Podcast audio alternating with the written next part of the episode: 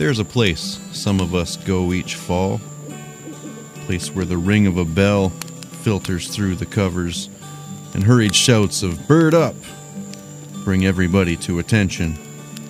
A place where the playful puppies around our house are transformed here to driven bird finders, and where there is confidence in the slow pace of the silver muzzled old veterans where our friends tell the same old stories each year, and none of us seem to mind. Where great shots are forgotten, and epic misses never fade.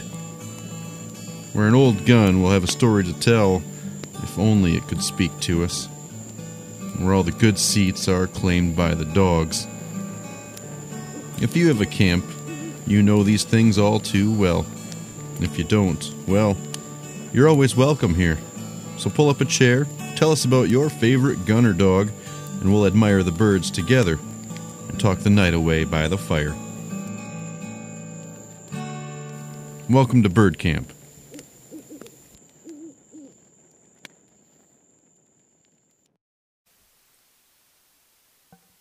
Ladies and gentlemen, welcome back to the Bird Camp podcast. I am your host, Joe Schwenke, and this is the first recording of season four.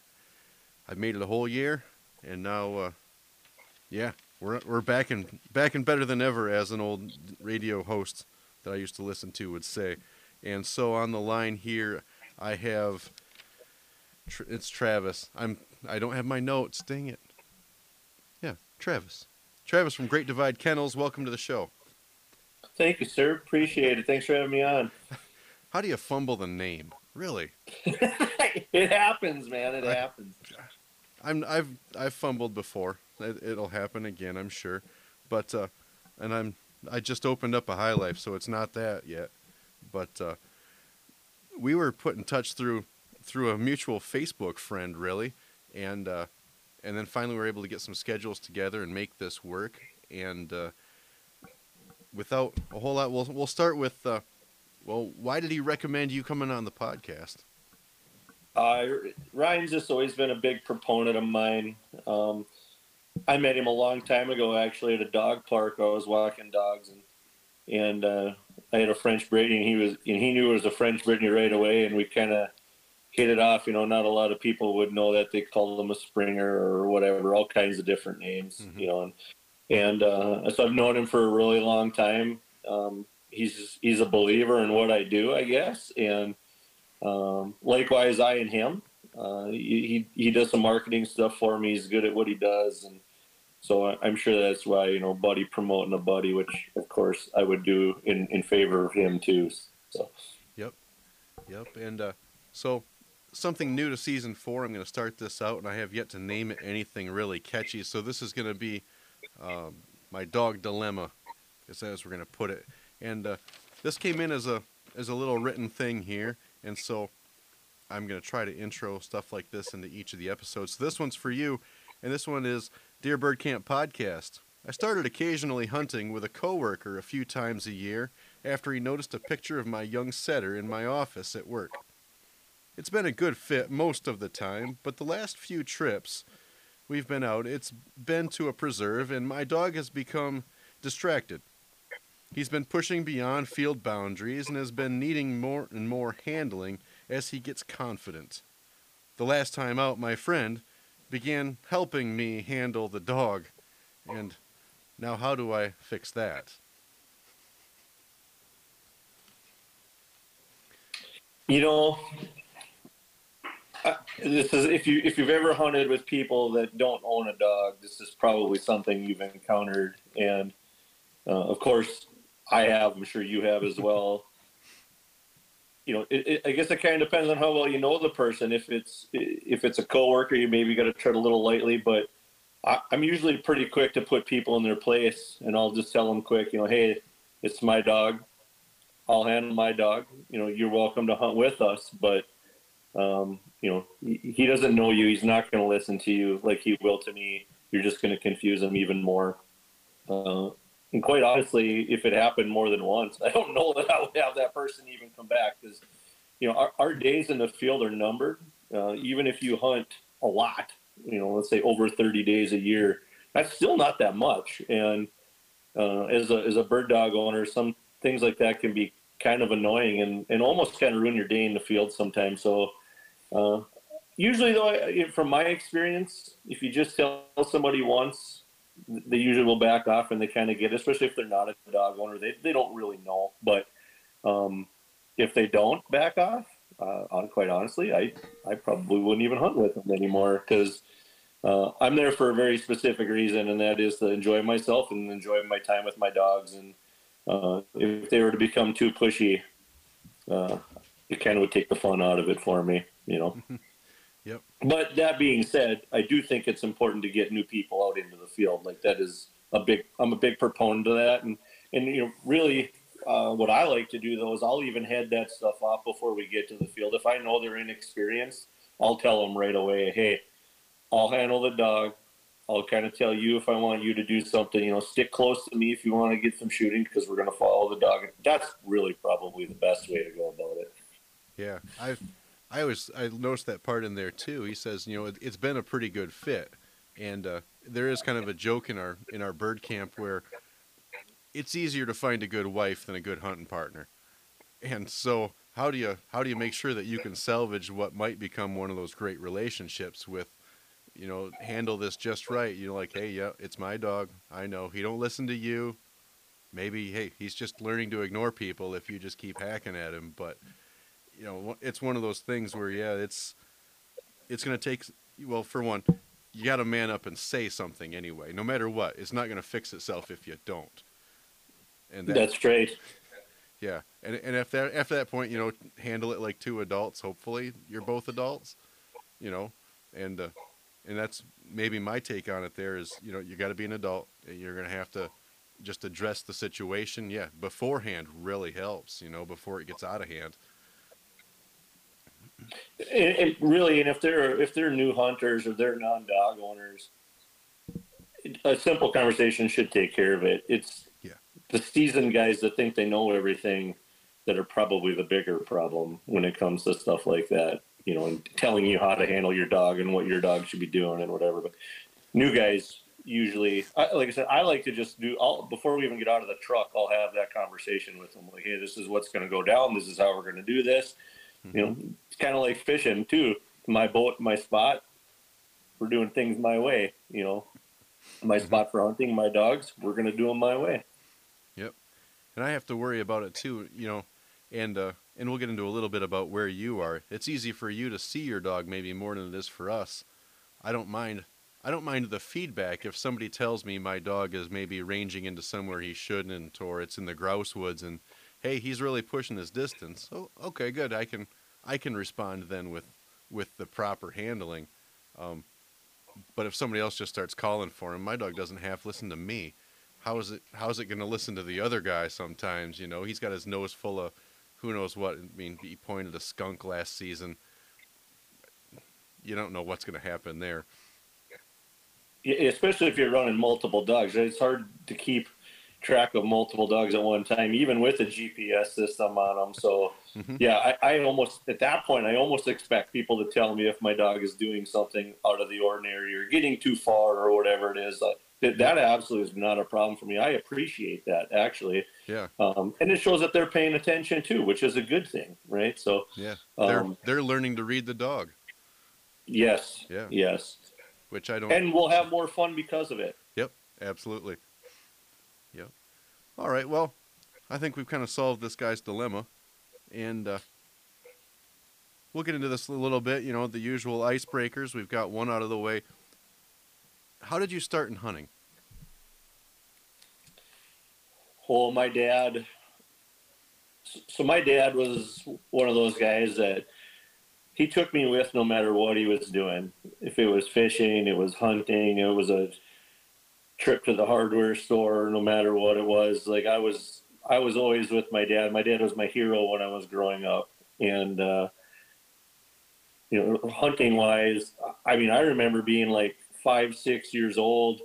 And I remember going out one time walking a set of railroad tracks. We didn't have dogs uh, when I grew up, hunting dogs anyway. And so we would walk the edges of railroad tracks. And I remember walking down the middle of the railroad tracks with my gun belt on with my two cap gun six shooters, you know, one on each side. And dad was always just happy to take me along. And, you know, I, I look back at it and it probably limited him. I know it limited him in a lot of the things he could do or how much time he could spend in the field and, and all those things. But he never left me home. And, you know, those are some of my best memories growing up as a kid. And that's really what got me hooked on it. It just became an obsession and he just kept feeding that obsession.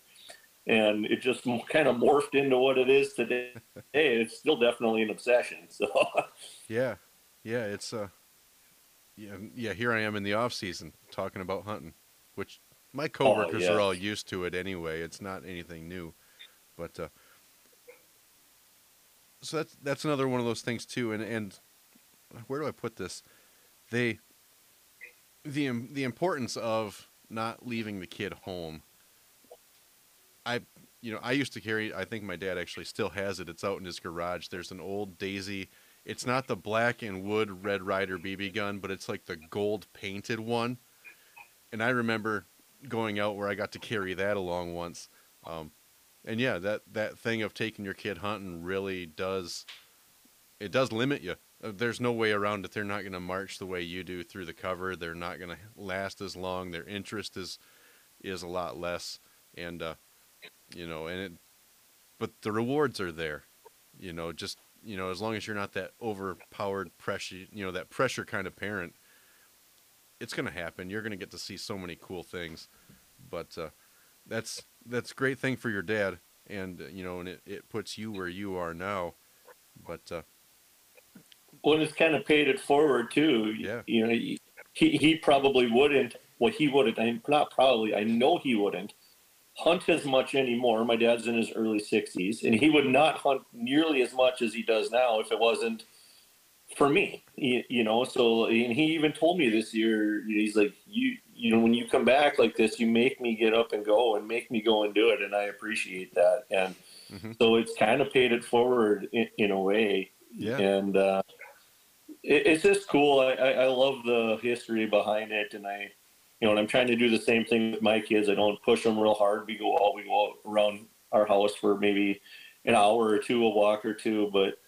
Um, you know, and they're slowly getting into it, but I don't want to push too hard and ruin it either. Yeah. You know, and uh, but I look forward to the days when they they do become obsessed with the dogs and with the guns and all that stuff, and it's starting to happen now. And it's, I mean, I, I love it. I love every second of it. Yep.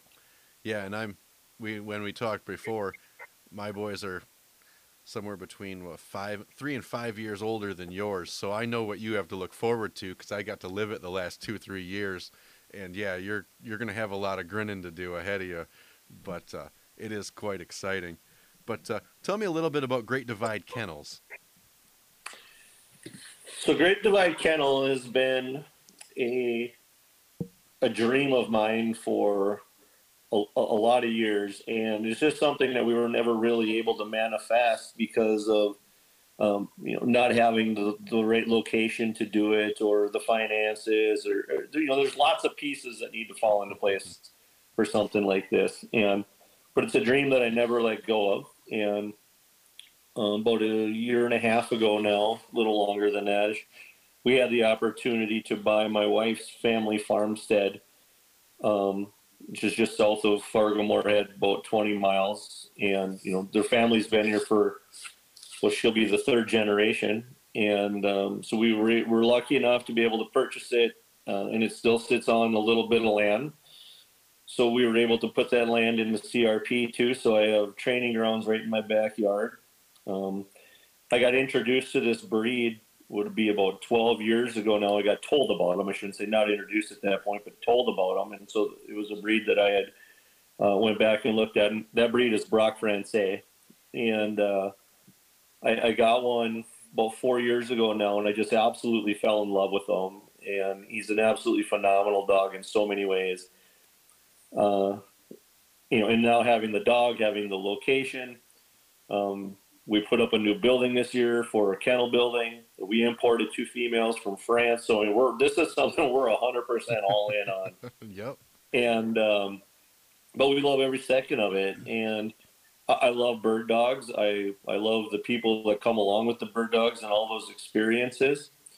And we're we're trying to live the dream, and it's happening for us. And and actually, the name Great Divide um, came from the farmstead. We, her, my wife's dad is a, is a local historian, and so we were talking to him one day about, you know, we really want to name this kennel after something that has some relevance to the area or the land or whatever. And, and so he got pretty excited, and he just kind of he's like, well, let me think about it a little bit. And so we came back about a week later. We got back together with him, and he started throwing out some ideas and he's like, you know, this place used to be called the Great Divide. And we are like, well, why is that? And he goes, well, because everybody that lived east of here was German, and everybody that lived west of here was Swedish.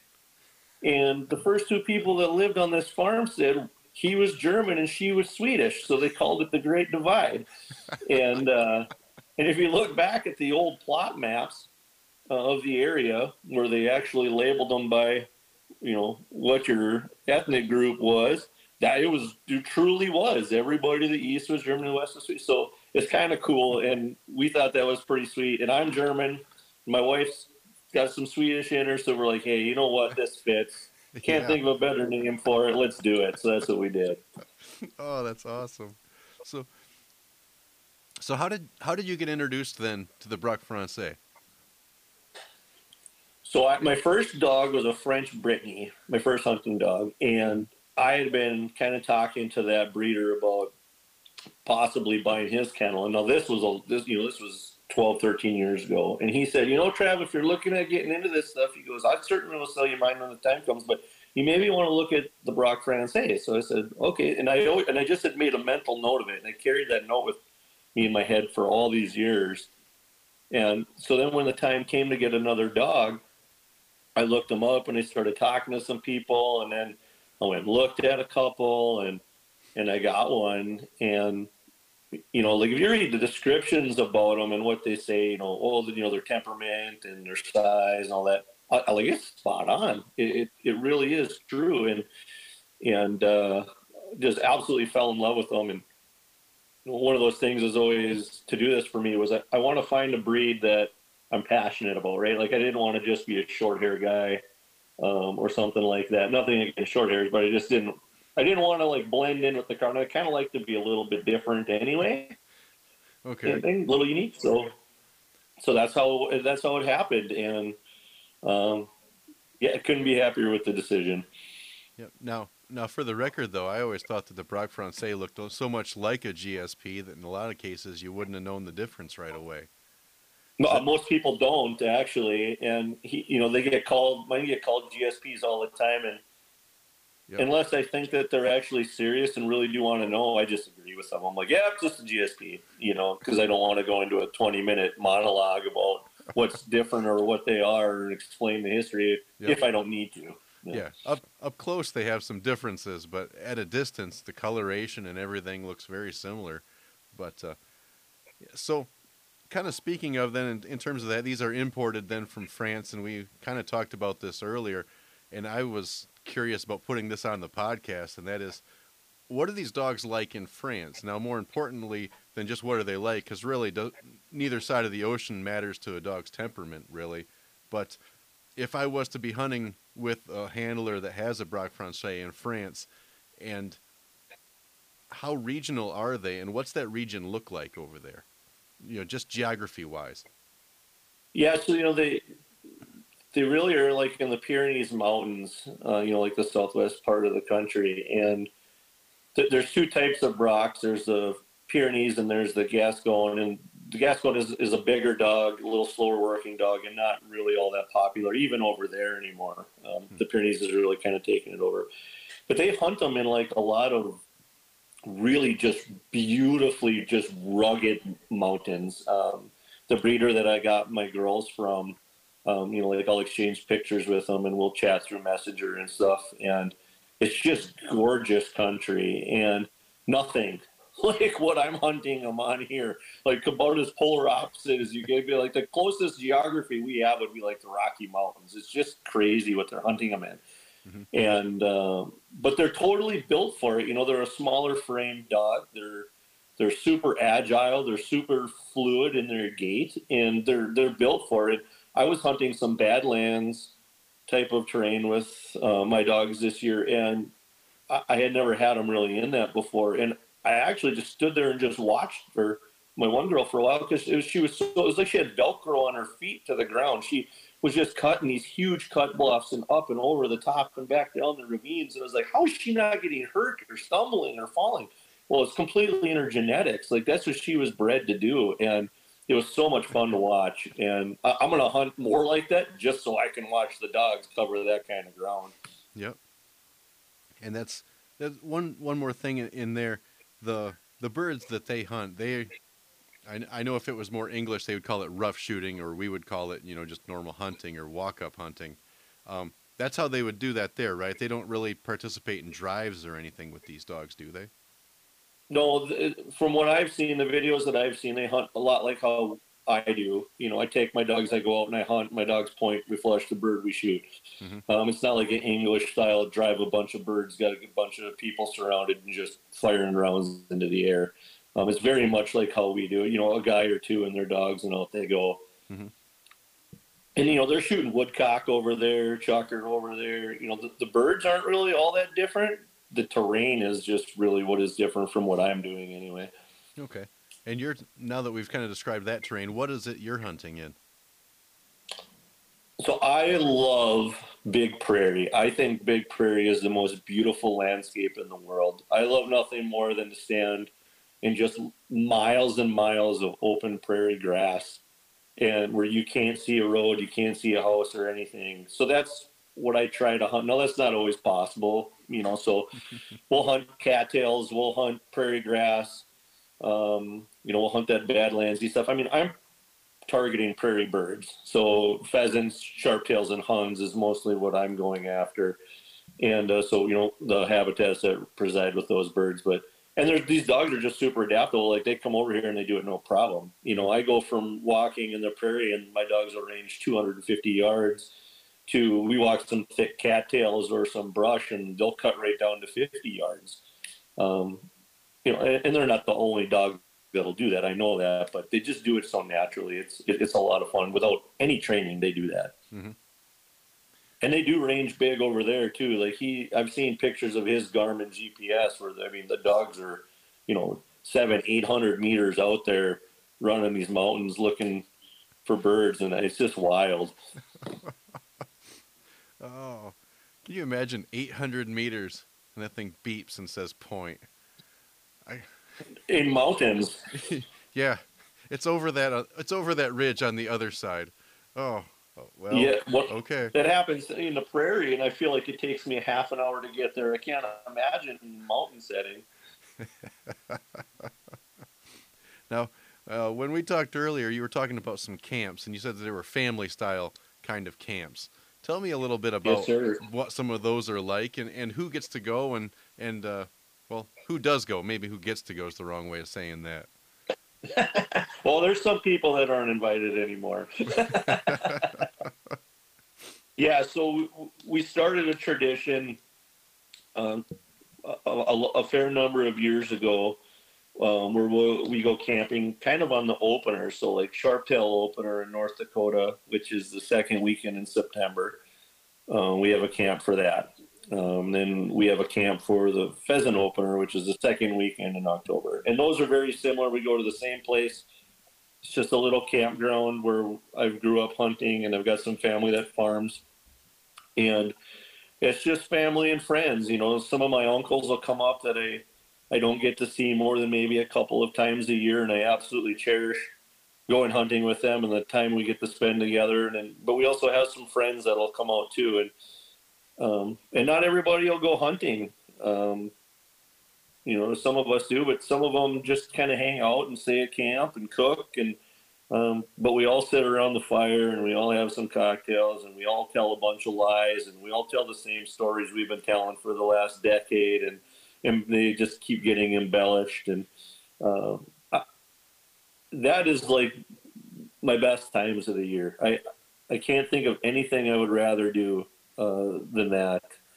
And then we also take one out to Montana Um, we've done the last three years. I have a, a really good buddy that lives out there and farms out there, and so we have some access to some private, and then we do hunt a bunch of public too. But and so far that's just been my dad and I, and then my cousin, um, and they're the two people that I primarily hunt with anymore uh, on a regular basis anyway. Um, so just the three of us that go on that one. We haven't taken anybody else with us yet, um, and maybe we will, maybe we won't. I don't know. My my kids will definitely go when they get a little bit older. Um, but that is just an amazing trip too because it's just a different landscape and a different scenery and you know we drag a fish house out and we camp on on some of my buddy's land which is super remote and um, bring a propane fireplace with because it's so dry out there that time of year you can't have a real fire and kind of the same thing. You know you hunt hard all day long and sit by the campfire and have a couple cocktails and tell some stories and live the life's the day's memories. So I have a good buddy who always says that he's like, you know, it's all about making memories, Travis, and it really is. It, that really has become my mantra too. You're starting to sound like a grouse hunter at that point. It's all about the experience. we're gonna we're gonna eat our chicken nuggets in peace. We didn't get any birds, and it was all about the experience, and it was awesome. it's it's I there are some days I think that bird hunting and trout fishing are pretty much the same. You end up coming home with no birds, no trout. You know, you you go to the grocery store for dinner, and everyone has a great time doing it. Um, ho- hopefully the woodcock are in. That you can usually change your luck on woodcock, but that's something, you know. And unfortunately, you you're only you're only you said like 45 minutes away from that kind of cover, and you always go the other way instead. You know, I I've been talking about ruffed grouse and woodcock hunting for years, and I just have not. I don't know if it's a lack of courage thing or a confidence thing or what it is, but I just have not done it, and I keep making excuses on why I haven't done it, and I just really don't have a good one. I just need to do it. And and you said earlier though too, man, there's nothing you love more than seeing a big prairie. Well, if that's the thing you love the most, there is nothing more opposite than a tangle of aspens and alders where you can't see 10 yards. There's nothing more opposite. That's right. That is right. With skidder I ruts. still should be doing it though. Oh, it's you know you, you might find something new to take your money away. Yeah, that, yeah, because I need that. Yeah, yeah, we all we all do. That's why I have a, a podcast. I can relive hunting without costing me anything. And uh, That's right. Yep. Now, now, when you go out out there, that, that big prairie, and uh, how how many dogs end up in camp? Well, so I have three now, um, and my cousin has one. He has he has a German short hair, um, but prior to that, we only would have two. I had one, and he had one, and those dogs would get just an atrocious amount of miles on them because you know we'll usually go for like four days, and um, you, you know, but now with me having the three, I tell you the hardest part about owning three dogs is my legs get tired and my feet get sore before the dogs do because I'm rotating dogs out all the time and trying to get them all walks and all on birds. And I, I've texted my cousin that a couple times this year. Is like the hardest part is, man, I don't have it in me anymore. I'm only 40 years old, but it's a lot of work trying to put them that that many miles on these things. Mm-hmm. Yep, I I can imagine out there too. I, I watch my GPS and I see I brought two dogs to camp this last season for the same reason. There's only so much I can put on me, and so I could prioritize which dogs I wanted in camp and which ones could get the, the work. But when you, you get out there and all of a sudden what my casts are at 50 to 80 yards, yours are now 250. That's a lot of mileage. And uh, especially too, if they're covering, covering ground between multiple hunters – you could really have a lot of dog power used up if you're not careful. Is there any? Are you managing their miles any certain way? Do you put limits on them? Not really. Um, you know, my girls were young this year. This was really their first solid hunting season. I had hunted them a little bit last year, so I didn't hunt all 30 dogs together, or even really two dogs together. I just was take I would take my girls out by themselves, um, and I just didn't there wasn't enough opportunity to put too many miles on them this year. Hmm. Now next year we'll you know this training season we'll work on that and we'll get them out in the field together and get them used to that. And they've had plenty of experience now, but um, no, I don't. I, I would though if if it, if if I needed to. Like there was one day last year in Montana where it got warm and my my male had put on like 30 miles and 20 miles in one day at like 12 miles an hour, you know, according to the GPS. And I mean, that's just cranking. There's no way he could do that for four straight days. And when the grass is really dry, especially, you know, their feet get start to get pretty beat up mm-hmm. uh, after a while. So it'll be nice to have dogs and have a rotation, and especially in warmer weather. And so you're not overheating them, heating them, and not overusing them. I'm looking forward to it. Yep.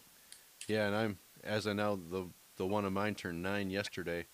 I'm now watching his mileage because okay, I, am not ready to retire you, but at a certain point, hey, you hit your your 10 miles for the day. If if you're gonna hunt every day, that's your cap. So you pull him and he's mad at you. like okay, who who else has a dog we can use? This one's done, and he's in there barking at me. No, I'm not done. Yeah, you're you're done today. you know, they, they won't stop, so no, you have won't. to stop them and. Mm-hmm they don't realize that it's for their own good and that it means that they're going to get to actually hunt more because you did that. Especially when they do get older like that, a couple extra miles could put them out for the whole next day or day, two days. Yeah. So that's a good call. Yep. And there's, and you brought it up earlier too, you know, as they were young, you were running your dog singly. I don't know if, is there a, there's no real better way of, of letting a dog hog all the experience uh, than running single just just let that one dog out and learn all it can. And I know it's it's hard to it's hard to keep dogs back and just run the one at a time because you really want to run all your dogs and have fun with all of them kind of at once and those those big trips are that thing where you can't do that.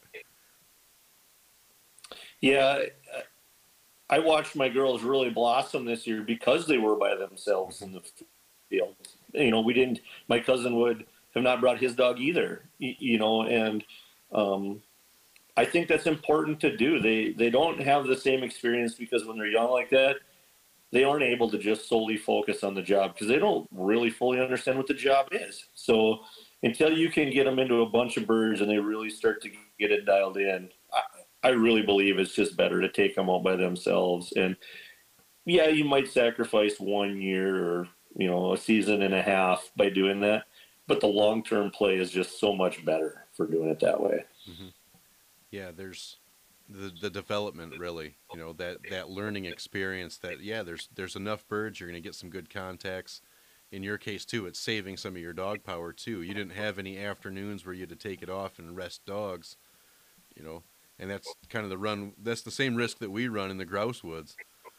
You know, if if you run them all too much, too quick, you get a half day playing cards. Yeah, and I like I would like to take other trips too to other geographies. Like I'd love to go to Arizona, but that's one of the things I've always heard too is like you got to have more than one dog because the ground is so much different. It'll just shred their feet. And mm-hmm. like I rode my dogs on gravel because I live on gravel, so. But still, you know, you get into something different, a little different terrain, and it still beats them up hard.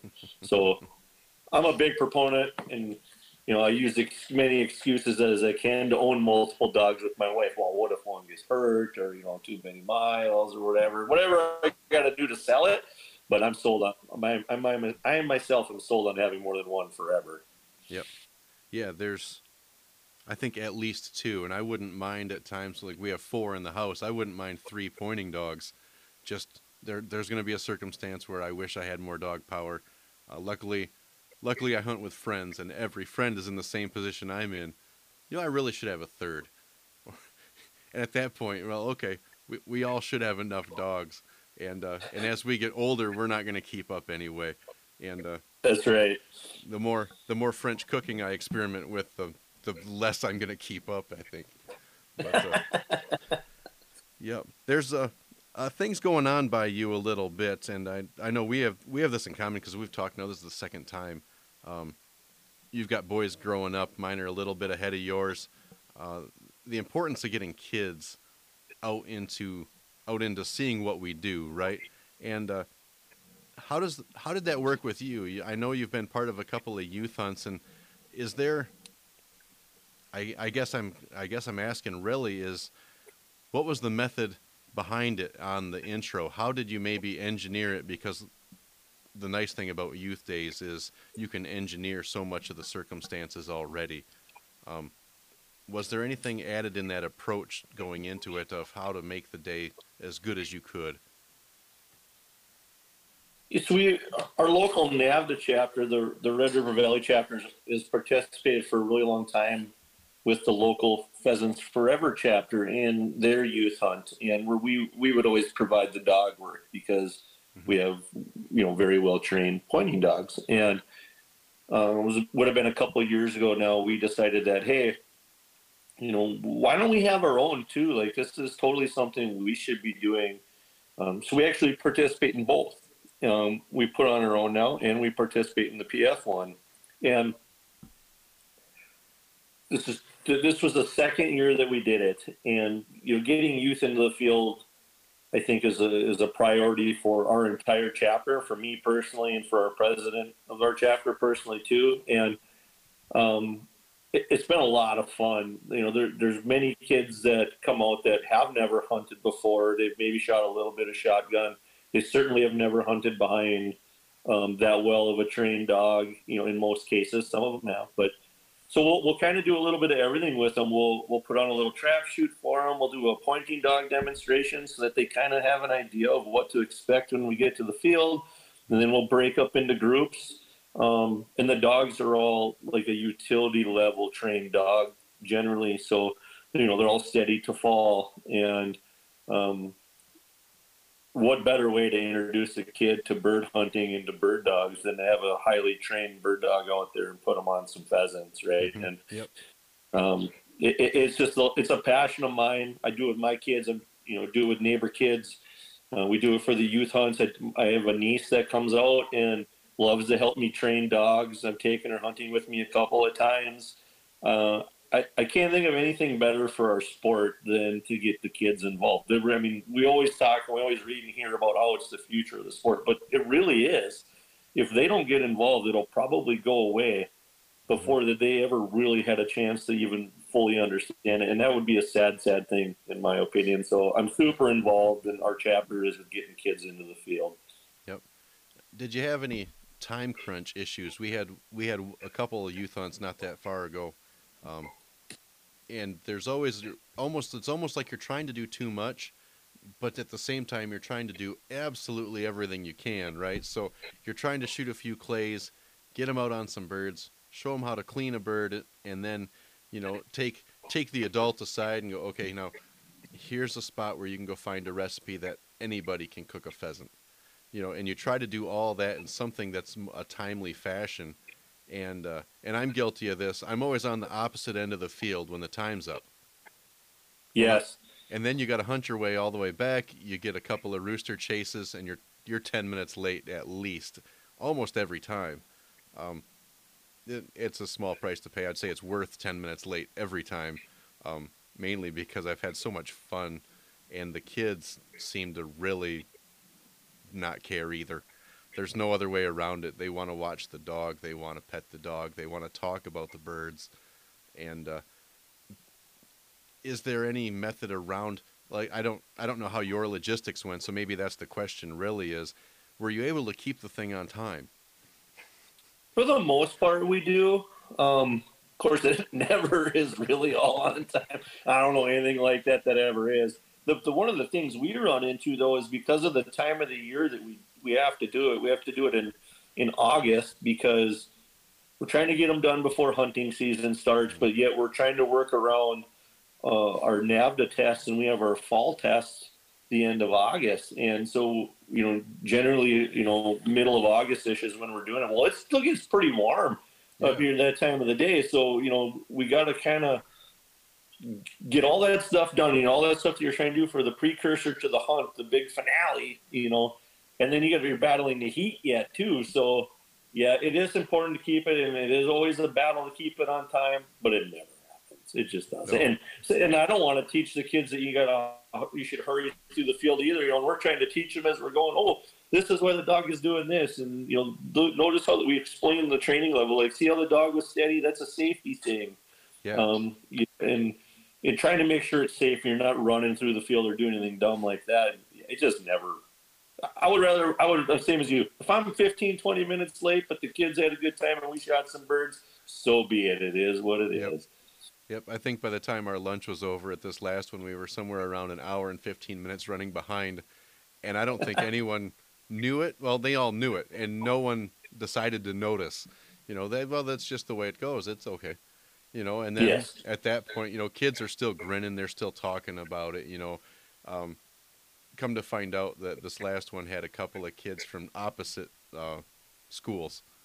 They were on opposite teams, and they were going to compete against each other here and there. And so they figured that out in the parking lot just before the field portion there. So they had a little bit of trash talk going on as well. But uh, that's there's something too about it, and, and as well the the part where the parents came along, I like. This one happened, and I don't know if it happens out there with you as well. But you know, I'm my embarrassing moment is okay. Yep, there's there's you know okay you and you and your dad and you and, and your dad too right? And the guy's like no. Uncle grandpa? Nope. I still have no idea the relationship this man had with this this young man.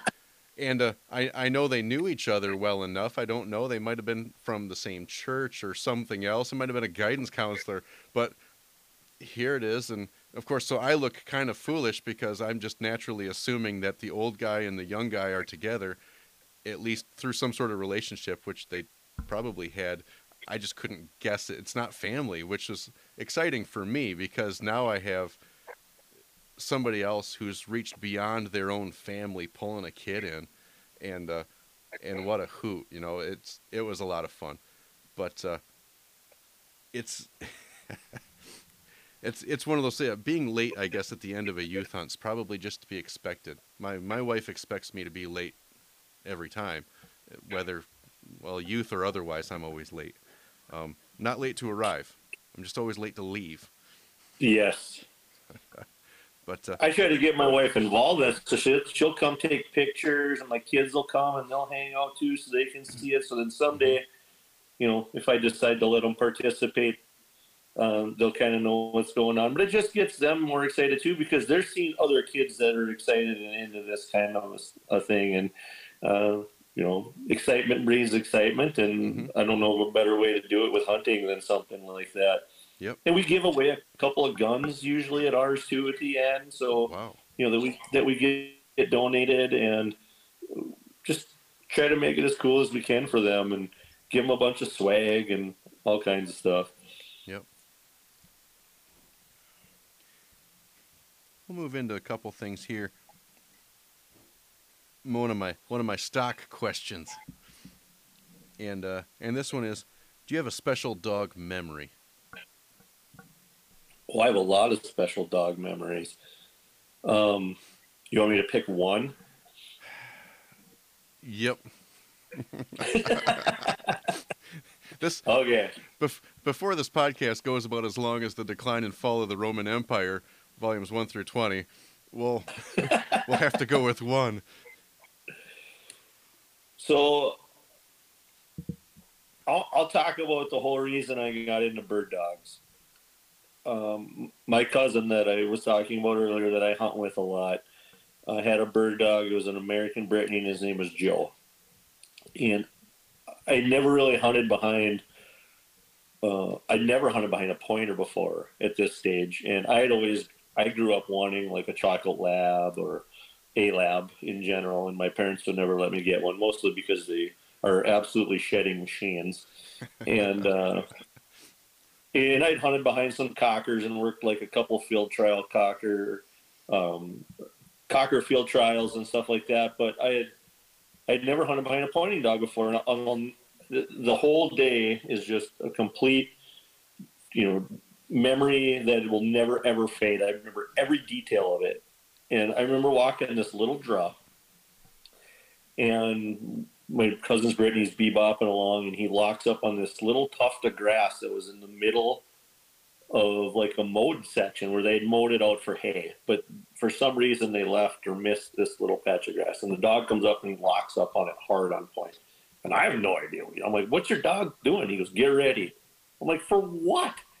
And he goes, "There's a there's a bird in there." I'm like, "Whatever, man. There is no bird in there, you know." So I kind of move up a little bit, and I'm holding my gun, and I'm all nonchalant with it, just like, "Okay, do your thing." And he kicks this tuft of grass and sure enough, a rooster comes blowing out of it, swings to my left. I pull up, I make the shot, I drop the bird. The dog runs over and grabs the bird, and I just remember yelling, "That was awesome!" And he's like, he go, he's like, "What?" And I'm like, "The dog!" And he's like, "Oh yeah, pretty cool." Huh? I'm like, "Are you kidding me?" I'm like. I started researching dogs like instantaneously after that. And the next season I had one, it absolutely had me hooked. Mm-hmm. The fact that that dog knew that bird was there and pointed it was just astounding to me and created the obsession that is now Great Divide Kennel. Yep. that is that is awesome. Yeah, I know. Uh, you had you had your camps. You said that kind of correlated with opening day, and uh, and this last time, then you had to have missed camp to go on a special trip yourself. Then. Oh, yeah, I, yeah, this was the first year that I've missed opening weekend of pheasant season in North Dakota in as long as I can remember. I've, I have never missed one. It's it's more important to me than Christmas is, you know, as far as time. I, like I never miss it. My dad actually was lucky enough to draw his North Dakota elk tag this year, and uh, we've all been listening to him whine for the last forty years about how he's never drawn this elk tag and so he finally drew it this year, and he's just like a kid in a candy store. He was so excited. And, and he's like, Are you going to come back home and go? And I'm like, Well, of course I'm going to come back and go. It's like, When are we going? He goes, Oh, the second week in October. I'm like, What? And he goes, I know it's opening weekend of pheasant season. I'm like, That's okay, Dad. Like, we'll go away. But uh, secretly, I was not happy. Like, I was I was upset about it, and I was complaining to my wife all the time, and I was complaining to my cousin, like, I don't want to even go. I just want to go bird hunting.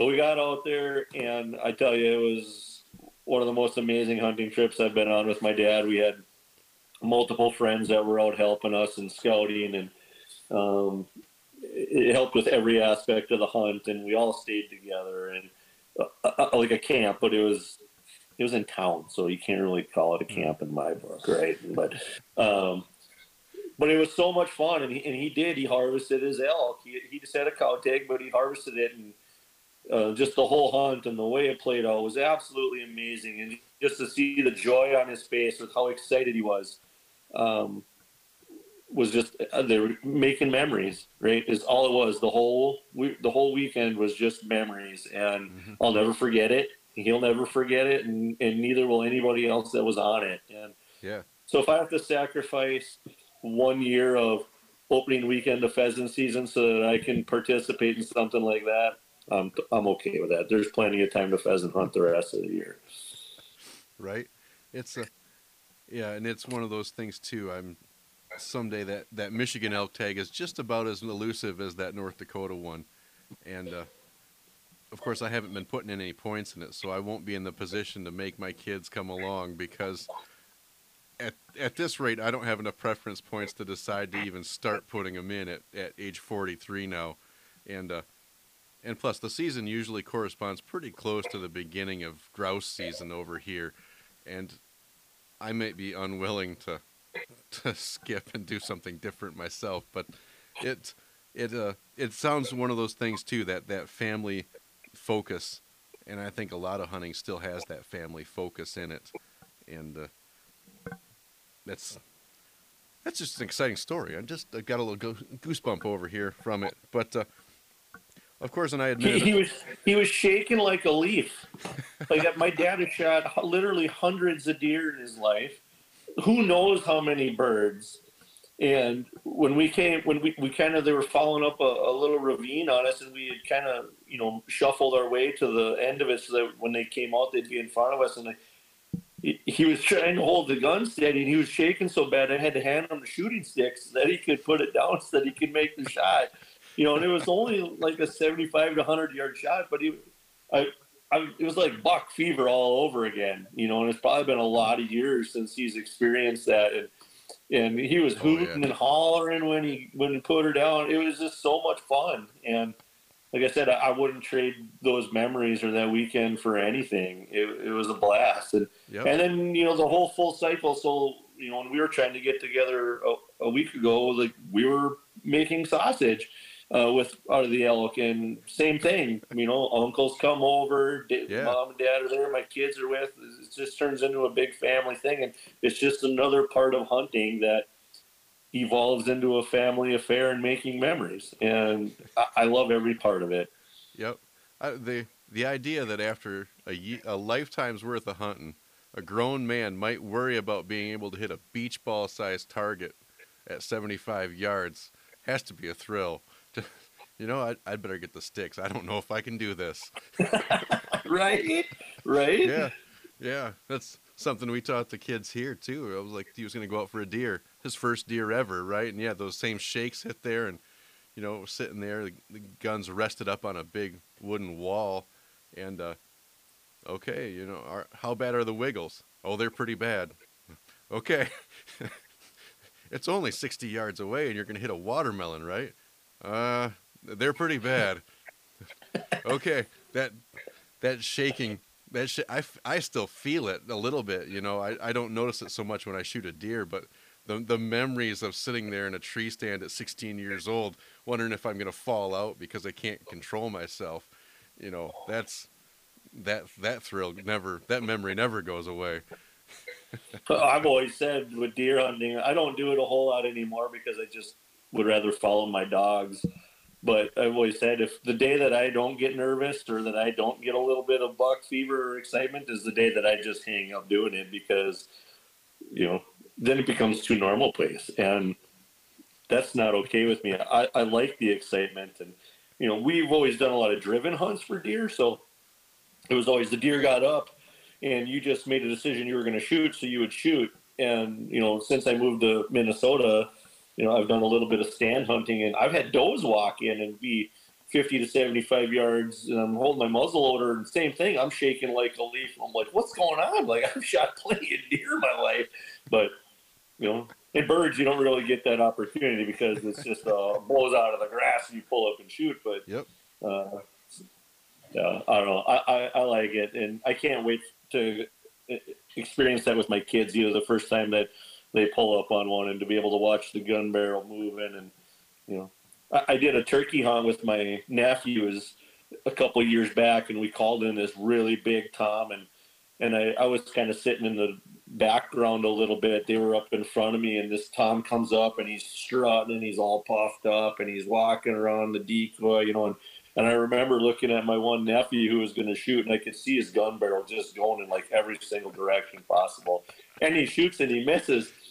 And you could tell he was pretty dejected that he had missed. So I walk over there and I sit down next to him and I put my arm around him. I said, Hank, your gun barrel looked like you were trying to write your name in cursive. and he just starts laughing. Next time, man, use your knees. You know, so I showed him how to hold his gun and use his knee for a brace and whatever. And he's like, "Oh, thanks, Trav." I'm like, "No problem." But it was pretty fun to watch that, and you know, you get the amount of adrenaline that had to be pumping through his veins just had to be crazy. Yeah, and and turkey hunting, I've I've bow hunted. I've done a lot of other things. Played a lot of paintball back in the intense days of that and turkey season and a turkey is one of the biggest thrills I've ever had. And it, those shakes don't quite go away the same way other ones do. But, uh, it, boy, of course, that's the springtime. So you got to pick a hobby to eliminate. And uh, turkey had to go. But. Uh, according to my nine year old, it is what we are doing. So he's got it all planned. He's got the next two decades of my life planned out, and that is one of the things that is in those plans. Is we are going turkey hunting, and I said, "Okay, sounds good. We're going yes. turkey hunting." Yes, we are. Yep. I, I, keep I keep a call still here in my study. My favorite box call is an old Lynch, uh, foolproof. I can't get my dad's world champion Lynch away from him yet. He's not done hunting, but uh, that foolproof sits up here every now and then. We we play with it still, and uh, and the rest of the family still turkey hunts. I just I gotta I gotta relax and rest for one small season somewhere in there, and I picked that one. Not not that it'll be rest and relaxation. We have a, a robust woodcock banding program happening about the same time that I wanna. I won't be doing the banding, but I want to follow along with my camera, and I want to help, you know, lend a helping hand really, and just get out and watch people's dogs. But uh, yeah, so not so much the restful thing I would have hoped it would have been. But that's so. So you've mentioned cocktails a couple of times now, and I'll admit I Facebook stalked you to six months worth of your your history in there, and I noticed that you had a selection of uh, sipping liquor in one of your pictures. What's your favorite sipper for the end of the hunt?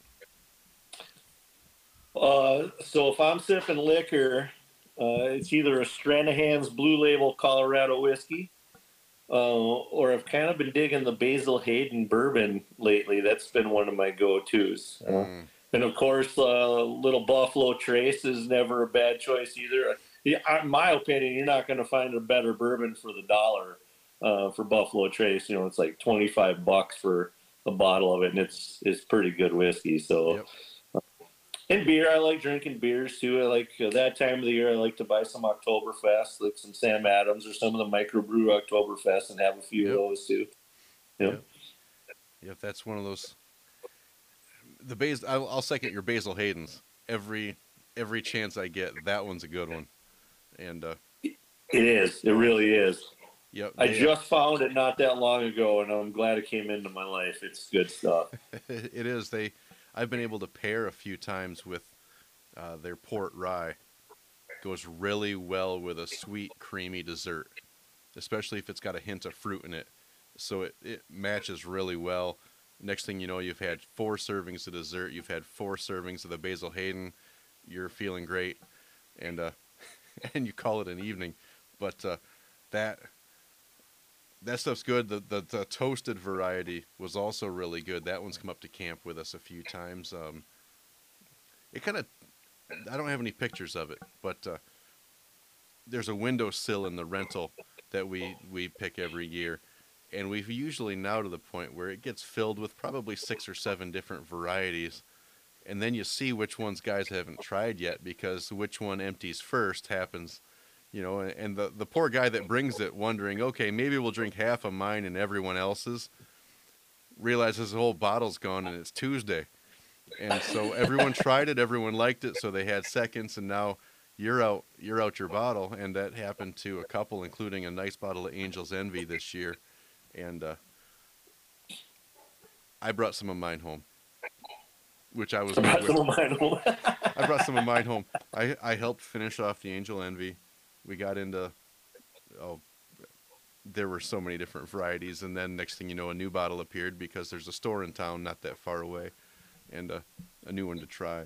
But uh, that's and, and i would like to also say this is after the hunt not, yes after the hunt. it's as much as i like my my british sort of traditions a little bit which i'm clearly not british i'm, I'm not going to sip on anything before the guns get put away um, mainly just there's too much that can go wrong already that you're already in mind with with safety, and then you add into it that we can't see each other half the time.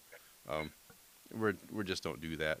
Um, it's just not worth it. No, it's not. So we we don't we don't either. You know, and if there's a day where we do decide four o'clock we're going to have a beer or something after we're done walking, then it pretty much is the end of the day. After that, we don't we put the dogs away and we put the guns away and and it's done. So, yeah. you know, another thing that I'll drink is I'll take a little Jim Beam sometimes and I'll mix it with mix it with some Fresca, like a 90-10 ratio. Just call it a frisky, and that's actually not a bad little drink either. I do that sometimes. Ten percent Fresca, right? Ten percent Fresca, you know it. Yes, yes. I had a coworker that drank Coke with uh, rum with color, and uh, it, it looked like dark rum. It was it was clear when it started, and it was just rum with color, and uh, little splash. It was, and uh, he learned that in the the military. Evidently, is how his stories all went. But uh, we'll we'll finish this up. Uh, anything actually before we finish this, anything else on the Braque Français I mean, we've kind of missed the whole point of part of this, didn't we? Or actually, maybe we didn't. no, that's okay. No, that's okay. You know, I, I, would tell you that I honestly believe that they're one of the best kept secrets in the hunting dog world. They, if you read about them, it'll the descriptions will talk about how they're a small, quick, agile dog with a fluid gait. It's hundred percent true. Uh, one of the other things that it will say is that they have a calm temperament.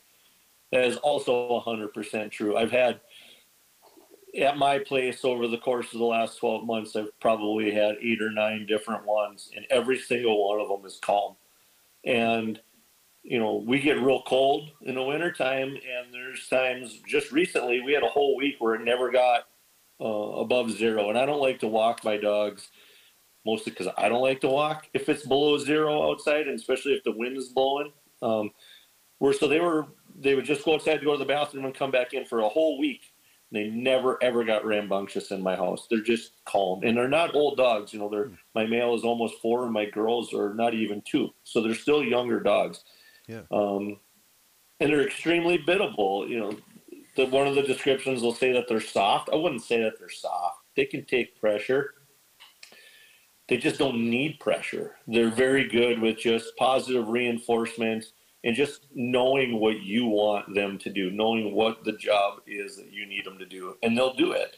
And like I force fetch them, and I'm not like a crazy, you know, two e collar max throttle force fetch guy, but you know I just use as much pressure as I need to, and they take it. Mm-hmm. Um, but they're smart and they'll also manipulate your emotions. So if you let them do that, they'll play you to a T. And I've got one of my girls. She, boy, you would put the e-collar on her, and it could be on like a number two, and she'd hit the deck with all four feet in the air, just squealing like you were skinning her alive. And once she figured out that that wasn't gonna wasn't gonna work, I wasn't gonna stop. That I was gonna keep, you know, making her do the work she, she just stopped. She was totally fine, and she, and she does the job now. But she was trying to get out of doing it, right? And so they, they are everything that they're advertised to be. They do look very much like a short hair. They're they're typically smaller. My girls are 31 and 35 pounds. My male is 50 pounds. Um, they've got a shorter nose, mm-hmm. um, and they only come in brown and white. They don't. There's no black in them. So. Yep. Yeah, that avoidance that she displayed there that's it's encouraging to see in a dog mainly because the dog is thinking, "How do I get out of this?" Which is great That's because. The, the other one, the other version of that same panic is, "Oh my god, I think I'll just freeze up here and lay on the floor screaming," which really doesn't work well with with training. And uh, yeah, I I I got bit during during force fetch with my GSP for the same reason. How do I get out of this? How do I how do I turn this off? Well, you know, when you start listening, it'll go real good. You know, and sure enough, he did finally, and you know that that dog that thinks certainly certainly comes in handy later on.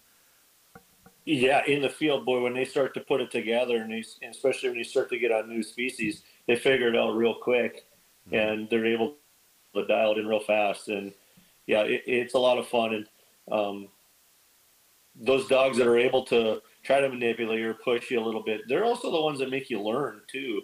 It's not just a standard cookie cutter, you know, I'm going to read a book and this is exactly how I do it. They're the ones that make you like sit back. I would sit in my chair in in the evening having a cocktail, watching some TV, and I wouldn't even be paying attention to the TV. Be like, how am I going to get her to do this? You know, and just thinking about it. And and finally, once I figured it out, then it was smooth sailing from then on out. But I love a challenge, and it's also extremely rewarding when you do get them figured out and you get them dialed in. Mm-hmm. All right. We'll we'll finish up on my famous last question. If you were to be able to handle one gun for a day, one historical gun, what would it be and where would you take it? You know, you, you told me you were going to ask me this question, and I've been thinking about it really hard and once I once I figured out how I wanted to answer it, it was very obvious to me. And the answer to that question would be, I want a gun that was used somewhere in my family's history to hunt. I don't have that. neither of my grandpas hunted. Neither of my grandpas even owned guns. I don't. My I know my great grandpas did a little bit, but I'm not privy to having one of those guns in my possession or even having seen one. Just have heard stories.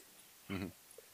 And stuff like that is important to me and I and I think of my guns and my dad's guns as you know legacy things that we will pass down from generation to generation and I would really like for nothing more than to find some old LC Smith or Fox side by side that somebody in my family owned and used to hunt upland game birds at some point and be able to carry that thing in the field uh, and hunt birds with it over my dogs.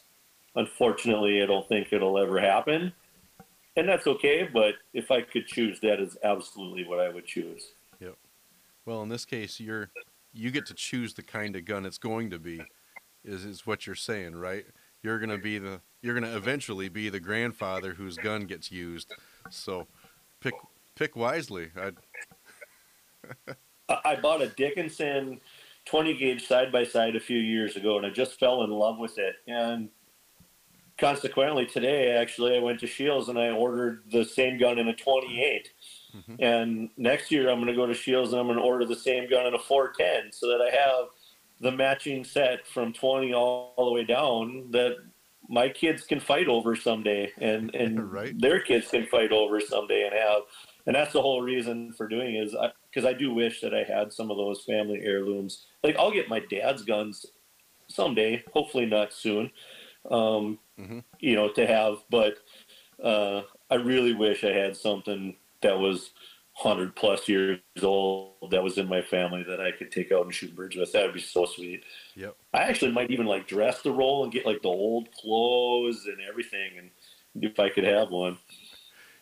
You know, and I'll admit that that's a lot of fun. Even even if you have a more modern gun or a, you know, the the Dickinson side by side is a good example too, which I got to handle one or two some time ago, and if I remember right, they're a they're a quick handling little gun, especially in the sub gauges. They they are slim. They have an Italian feel. I thought to them, um, which might actually be explained by they might be designed in Italy. But uh, there's there is something cool about finding an old pair of canvas pants, or you find uh, somewhere behind me. You probably can't quite see it on the screen, but I have a couple of old canvas vests that are mostly for show now. Uh, once or twice a year, I might take them out duck hunting behind the house, uh, just for the fun of it, really. Or um, my wife's grandpa's Jones hats back here on the wall, and you, you know, it's not going to be one of those nasty weather hunts, but you know, we might see a few ducks, or I might uh, go sit, you know, watch for birds or something else, or or who knows. But I may grab that hat or something, and uh, when you start doing that, same same thing with the old guns. If you feel attached to to the history of what you're doing, that little extra little bit in there means an awful lot. And then, no matter how good or how bad the day went, you come out of it better. And that, yeah, it's it's absolutely the old the old Woolrich shirts and things. You put those on, and you're like, oh man, I I feel like a pioneer now. And you're like, Yes, except that your sandwich is in a Ziploc bag. Your your your thermos of coffee will be hot 12 hours later because you you bought one that'll do that, right? Um, you know, your plastic shotgun shells won't get wet and ruined like the old cardboards will, you know. Your dog has GPS on it. now and now I'm head to toe in pike gear um, for the for the same reason, right? It's it's man, it's nice to not be a pioneer. I'm not wet and I'm not cold. And then you know, on that sunny day, I'm starting to look over there, and I got I got a ties with woodcock and pheasants on them. I'm like, it's a tie day now. We're gonna go get the cotton shirt back out. And that's that's something. And and the the kids, I think, when you do that, it's a way of showing. It shows all the people around you really something a little bit more like you've put a little more into the occasion than than showing up maybe in you know hoodie and blue jeans to grab one or two of those pieces and go, you know, let me.